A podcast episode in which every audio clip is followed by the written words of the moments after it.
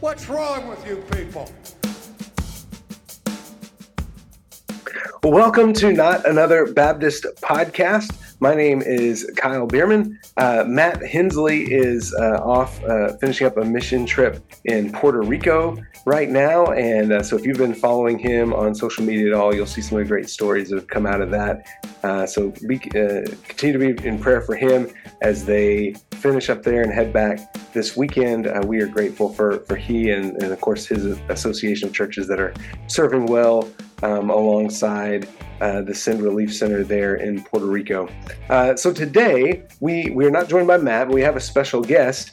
Uh, that if you have listened to the new Revitalize and Replant podcast with Mark Clifton, uh, you will know as the voice, as the host. Um, but today we're joined by uh, a guy named Dan Hurst, um, and uh, Dan is D- Dan. but before I met you, I told a lot of people that Mark Clifton was the most interesting man that I had ever met. and now that has been surpassed. No, that's, so, that's that's uh, know, the, that's um, actually that could be a condemnation. but, but you know the old uh, I think it was it was a beer commercial. But you know the old uh, the most interesting man in the world oh, yeah. commercials. Yeah. Um, so I've decided you are at the least the most interesting Baptist in the world. Dan Hurst, welcome to Not Another Baptist podcast. Introduce yourself to our listeners who maybe haven't heard uh, the pod, the Revitalize and Replant podcast. Tell us who you are, what you do, uh, about your, your family. Well, my name is Dan Hurst, and um, I am um, really my world is uh, has changed somewhat in these last few years of my life. I spend my life doing commercials and narrations and movie trailers and um, promos for networks and you know, stuff like that. And I have a studio in my house. In fact, I'm sitting in my studio right now. And I, this is what I do. And I do this to support myself so that I can do what I really love. And that's what I feel God's called me to do. And that is to serve in ministry in uh, whichever way and whatever door that He opens up for me. And it all began on the mission field. My parents were missionaries.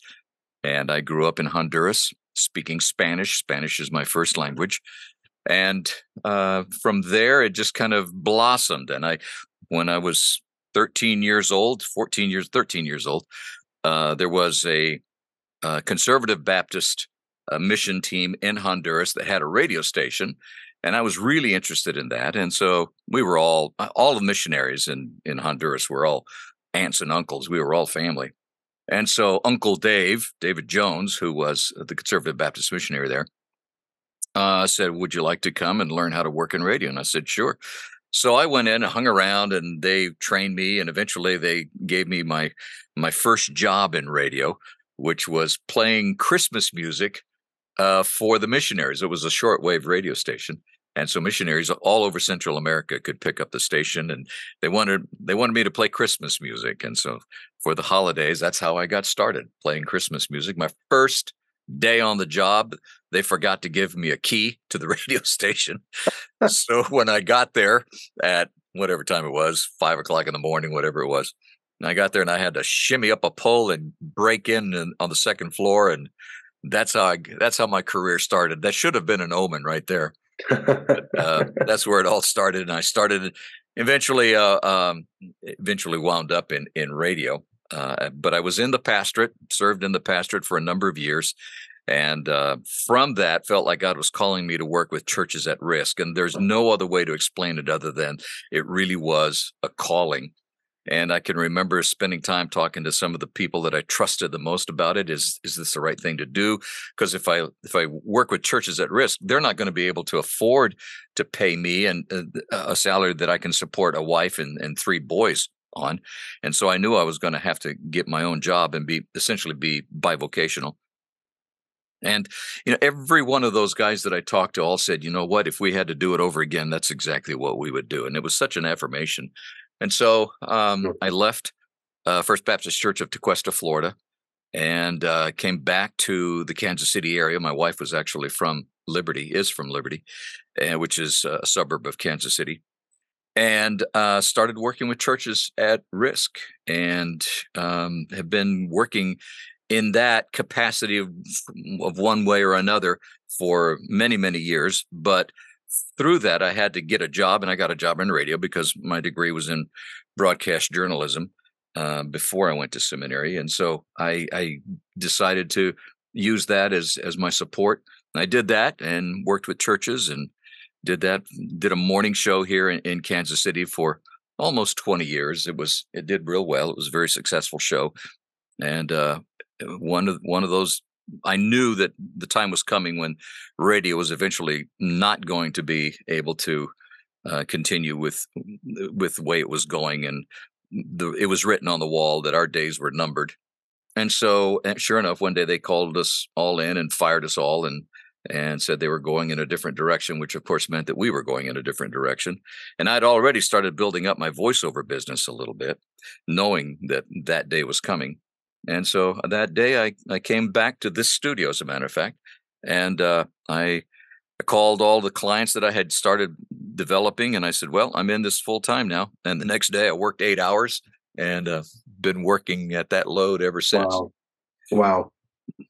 Now you so if you're listening to this and, and, you're hearing Dan's voice, chances are you've heard it somewhere before, right? Um, I, mean, I know you said you've done a lot of stuff for McDonald's. Um, you, have done voiceover trailers.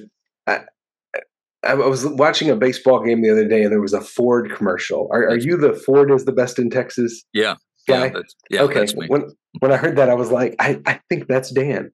Um, so so talk to us a little bit about um, because you did all those things, but you also had this other gig that you did for about 15 years there in uh, Kansas City. And Matt and I are both huge baseball fans. and so, as far as I'm concerned, like this is probably one of the coolest jobs on the planet.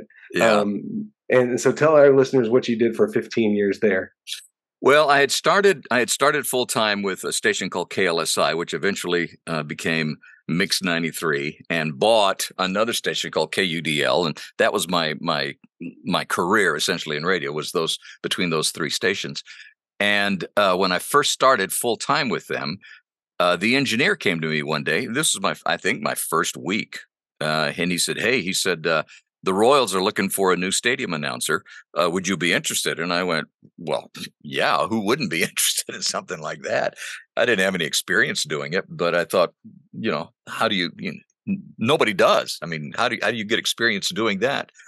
So uh, I said, sure. He said, well, we'll put a uh, an audition tape together. And I said, what do you do for an audition tape for that? And he said, oh, just pretend you're calling somebody into bat or whatever.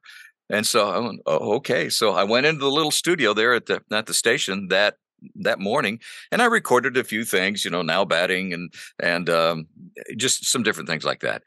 And I sent it off to him, and I thought, no, he the uh, the engineer said I'll take it to him. He was going out there, and uh, and I thought, well, you know, I might hear from him if I do hear from them. I'd probably be you know a week or two, and you know how that goes because hundreds of people apply for those jobs, obviously. So they would spend time going through all of those tapes and so I got a call that afternoon and they said, Would you like to come in and do a live audition? I went, wow. So I went in the next day and did the live audition. And uh, about a week. Now, is that like over the stadium PA? Is that what the what yeah. the live audition is? Oh man. Yeah. And that was that was nerve wracking because you know the sound comes back at you in a delay, and you have to learn how to adjust to that.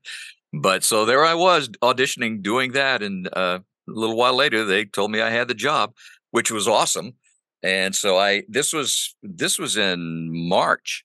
And of course, the season started right at the beginning of April. In fact, I think it was April the 4th was the first game, I think. And so I spent a lot of time just cramming and learning and and uh, going over uh, uh, notes and and scripts and all kinds of stuff like that and practicing. And uh, I'll never forget going out there, and I would have the whole stadium to myself. Essentially, I'd be up in the booth, which was right behind home plate, the best seat in the house, and I would be practicing these things, and it would be going out over the over the loud the the speaker system in the whole stadium, which would, must have been really nerve wracking for everybody that was working there. But anyway, that was the way it was, and that's what they wanted me to do. And one wow. day, uh, one day I had a script and I was uh, practicing call, getting, doing the national anthem, getting, you know, having people stand for the national anthem, that sort of thing. And George Toma, who was the groundskeeper, was down on the field and he was working on something and and uh, on the tractor. And and I just was practicing uh, you know and telling the people to stand. It's time for the the national anthem and yada yada. Take your hats off. Cover your heart with with your ball cap and and uh, stuff like that and uh, and then we were actually going to play. We had a recorded version of of the national anthem, and um, George Toma stopped his tractor, got off, and stood at attention for the whole national anthem. I thought that was the coolest thing, and I thought, I am home. I love this. This is great. great people to work with. And George was like that. He was he was a bit of a goofball, but he was a very patriotic goofball. But yeah, anyway, my my first game was was that that a few weeks later, and uh, wow. and uh, started doing that for the next 14, 15 years. Wow. So as you're doing that, you're also pastoring a church and you have the number one morning show in Kansas City. Dan, that's a lot.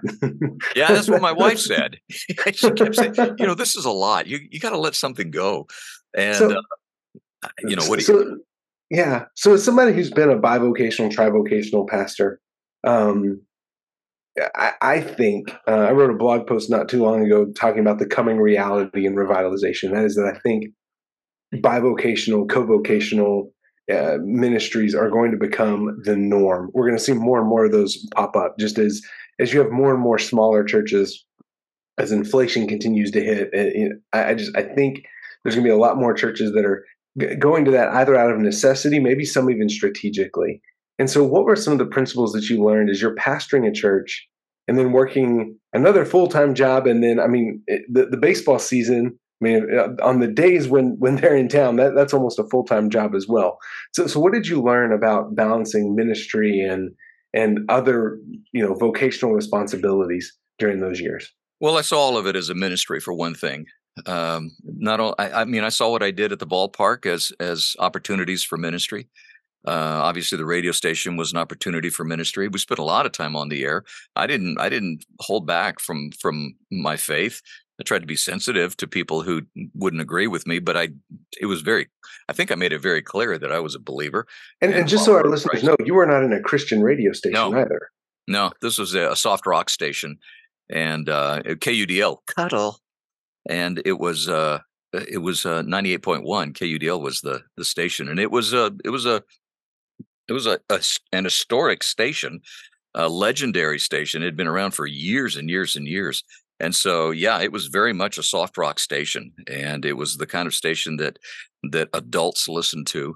And uh, and I, I, you know, I talked I talked about my faith. I talked about going to church. I talked about, you know, things that happened uh, in church, pe- things that happened to people in church. So everything to me was Eh, eh, the ministry was was all of that was just a tapestry, if you will, of of ministry. But the one thing that I really discovered, and I agree with you, by the way, on on the coming uh, change, you know, for for pastors and and churches. I think we'll always have some full time pastors, no question about that. But I think the the trend is going to be bivocationalism, yeah. which I like, and and and I'll tell you one of the things that I loved about it still do and that is i feel a greater connection to my people that way because they're mm-hmm. working stiffs and uh, and I know what the pressure's like. I know what that's like to have to balance all of that and and to be so dog tired at the end of the day that you just what do you do? Your kids want to play with you, or your wife wants to go out to eat, or or you've got friends that that want to get together. What do you do? How do you balance all of that? And it's it's a it's a stretch. It's it's difficult, and you have to set you have to be so organized i believe so focused um, where you and you know your calendar becomes your best friend and everything. I've started learning to write everything on my calendar. I mean i back in those days it was a day timer. Now you know you've got a, an iphone you can do it on that but um, back in those days i carried a, a pocket calendar and i wrote everything. If, if there was something i needed to do i put it on the calendar and whether it was visiting somebody in the hospital or uh, finding time to prepare a message or uh, answering business calls things like that all of that went into went into a calendar. And i found myself so liberated by that because if it wasn't on the calendar then i probably didn't have to worry about it and i didn't. And so i followed my calendar and i followed that schedule and that really kept me sane i believe uh, and it also helped my wife know what my day was yeah. going to be like or what my weekend was going to be like. Yeah. So now in addition to voiceover work and Um, and by the way, like I said, you, are gonna if now that you kind of know Dan's voice, you you'll hear him around. Um, earlier this year, uh, I know I know you really don't like talking about this, but it is a big deal. You won the equivalent of the Oscar for voiceover work for, for movie trailers for yeah. uh, the, the HBO mini or uh, HBO uh, Max miniseries uh, Winning Time. Yeah. And uh, man, so I mean that's a that's a huge deal. Congratulations! And now Thank to you. top it all off, you know, at the pinnacle of your career, you've got this this brand new podcast with Mark Clifton and and Mark Hallock. So I mean, obviously, you know, you've reached the top. Yeah. There's nowhere else to go. Nowhere else to go. It's it's time to retire. um, yeah, that was that was such a treat because Mark and I are have been friends for almost 50 years. Um, we've known each other. His his mom, his dad, and my dad were roommates in college, and um, and his mom and and my my mom, you know, they all all, all of there was there was about five men and their soon to be wives who hung out together at William Jewell and they all went into the ministry and God used those guys in a powerful, powerful way. Dad, mom and dad went to the mission field. Um, uh, Mark's uh, mom and dad went into the pastorate, ended up in Independence, Missouri for many, many years. And um, uh, there was a guy by the name of Tom Bray who was a pastor at Nolan Road Baptist Church in Independence. He gave me my first job in, in the ministry. And so, you know, these guys, Bruce Thompson came back. He was a dean of men at, at William Jewell College, and and uh, David Head went on to to pastor in, in New York. So these guys, uh, you know, God used these guys and and built a foundation in their lives of ministry and that became kind of the format. The, uh, you know, that's where where where we discovered what ministry was all about. You know, Mark learned it at his dad's feet. I learned it at my dad's feet, and it it, it became that that understanding okay god this is where you're leading me. I know you're leading me in this direction. I'm not exactly sure how you're going to use me but i know i sense that this is the the direction that i'm going. And so when mark and i became friends that was already in place. Ministry was already there. So when mark went on with uh, with NAMB north american mission board and and uh and i was still uh, in the in in the ministry in the pastorate uh it was it was one of those things that uh, we just we knew that somehow or other we would our lives would just be intertwined over in and out. It just kept happening over and over and over again. So when Mark, um, when this opportunity came up for the podcast, he, he was saying like, "Well, we got to do this," and and so okay. I mean, if that's if you think we should, we should.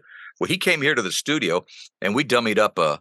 Um, uh, uh, uh, one of those one of those programs, one of those podcasts, just the two of us, and it was just a, a sample, and uh, I, I, it must have been good enough to get accepted because they went with it. So, well, one of the things I love about it, and, and obviously, I mean, I'm uh, getting to serve as the executive producer and just you know getting to be kind of behind uh, what what you guys do.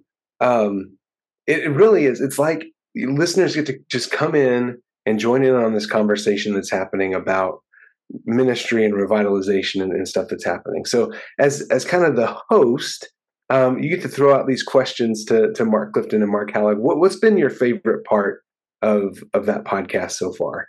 Throwing them questions or comments that they don't expect. uh, that's half the fun, you know, because yeah. I think that makes for a good interview. To be honest with you, I think it's it's being able to, you know, when I was in the, in radio, I got to interview some huge names: Paul McCartney, Smokey Robinson, uh, you know, just on and on and on. And these guys were they were so used to being interviewed that I didn't want to, I wanted our interview to be memorable. And so I started learning to interview in a way that they didn't expect, asking them questions that they didn't expect, taking the conversation in a direction that, that they didn't expect. That makes it, I think, so much more interesting and, and, and, uh, and honest and transparent.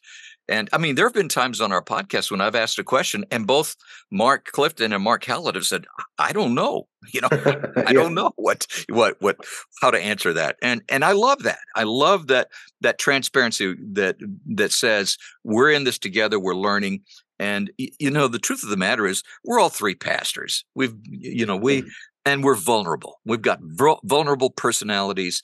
We we're we we bleed like everybody else. We hurt like everybody else.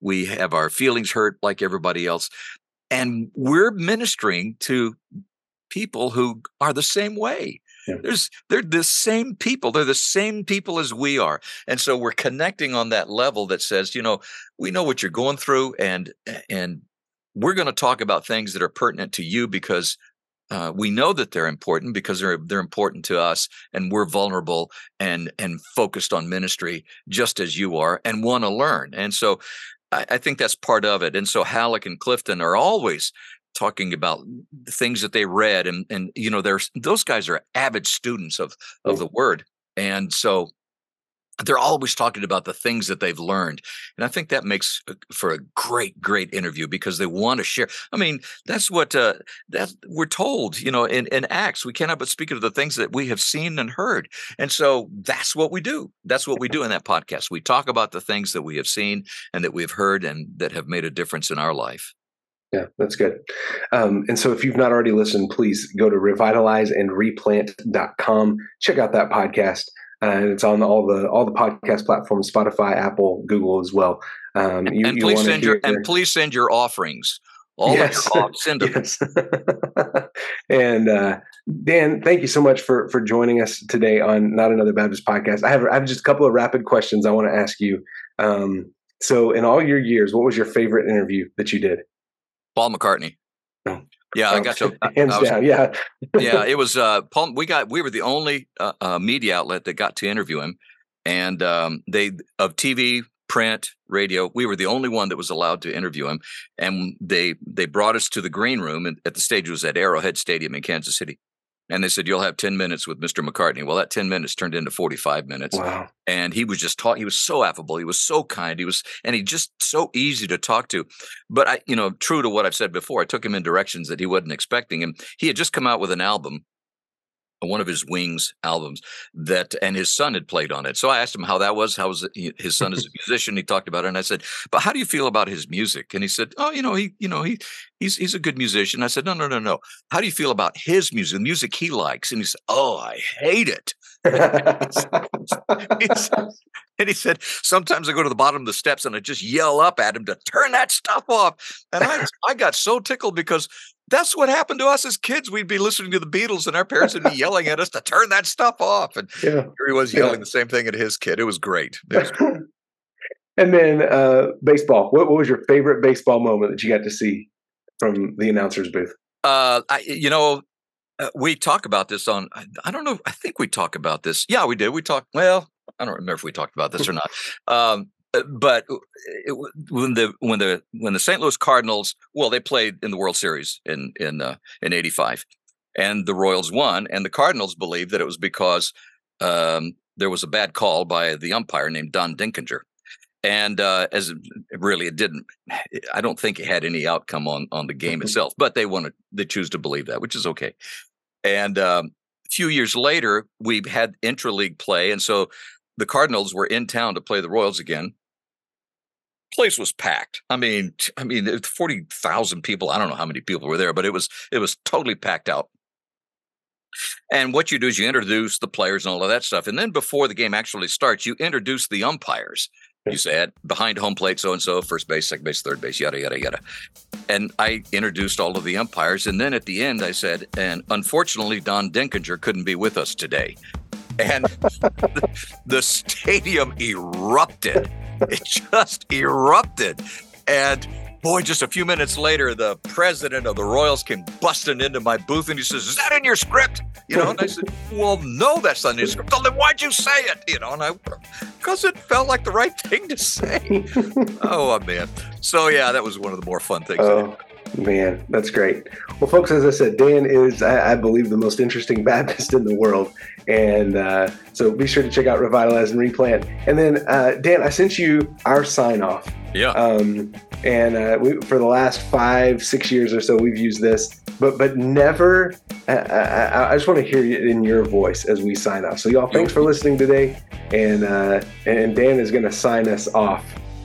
May your coffee be as black as night and as bold as the gospel you declare. we hope you enjoyed that episode, but as a Christ follower, you are called to obey the Great Commandment, and you are called to pursue the Great Commission. Southwestern Seminary will encourage you to love God with all you are and will equip you to serve God wherever He calls. Whether you're just beginning your journey or have decades of experience, Southwestern Seminary will equip you to live your calling. This seminary is grace filled, Christ centered, scripturally grounded, confessionally guided, student focused, and globally engaged. Learn more about Southwestern Seminary's core values at swbts.edu forward slash core values. What's wrong with you people?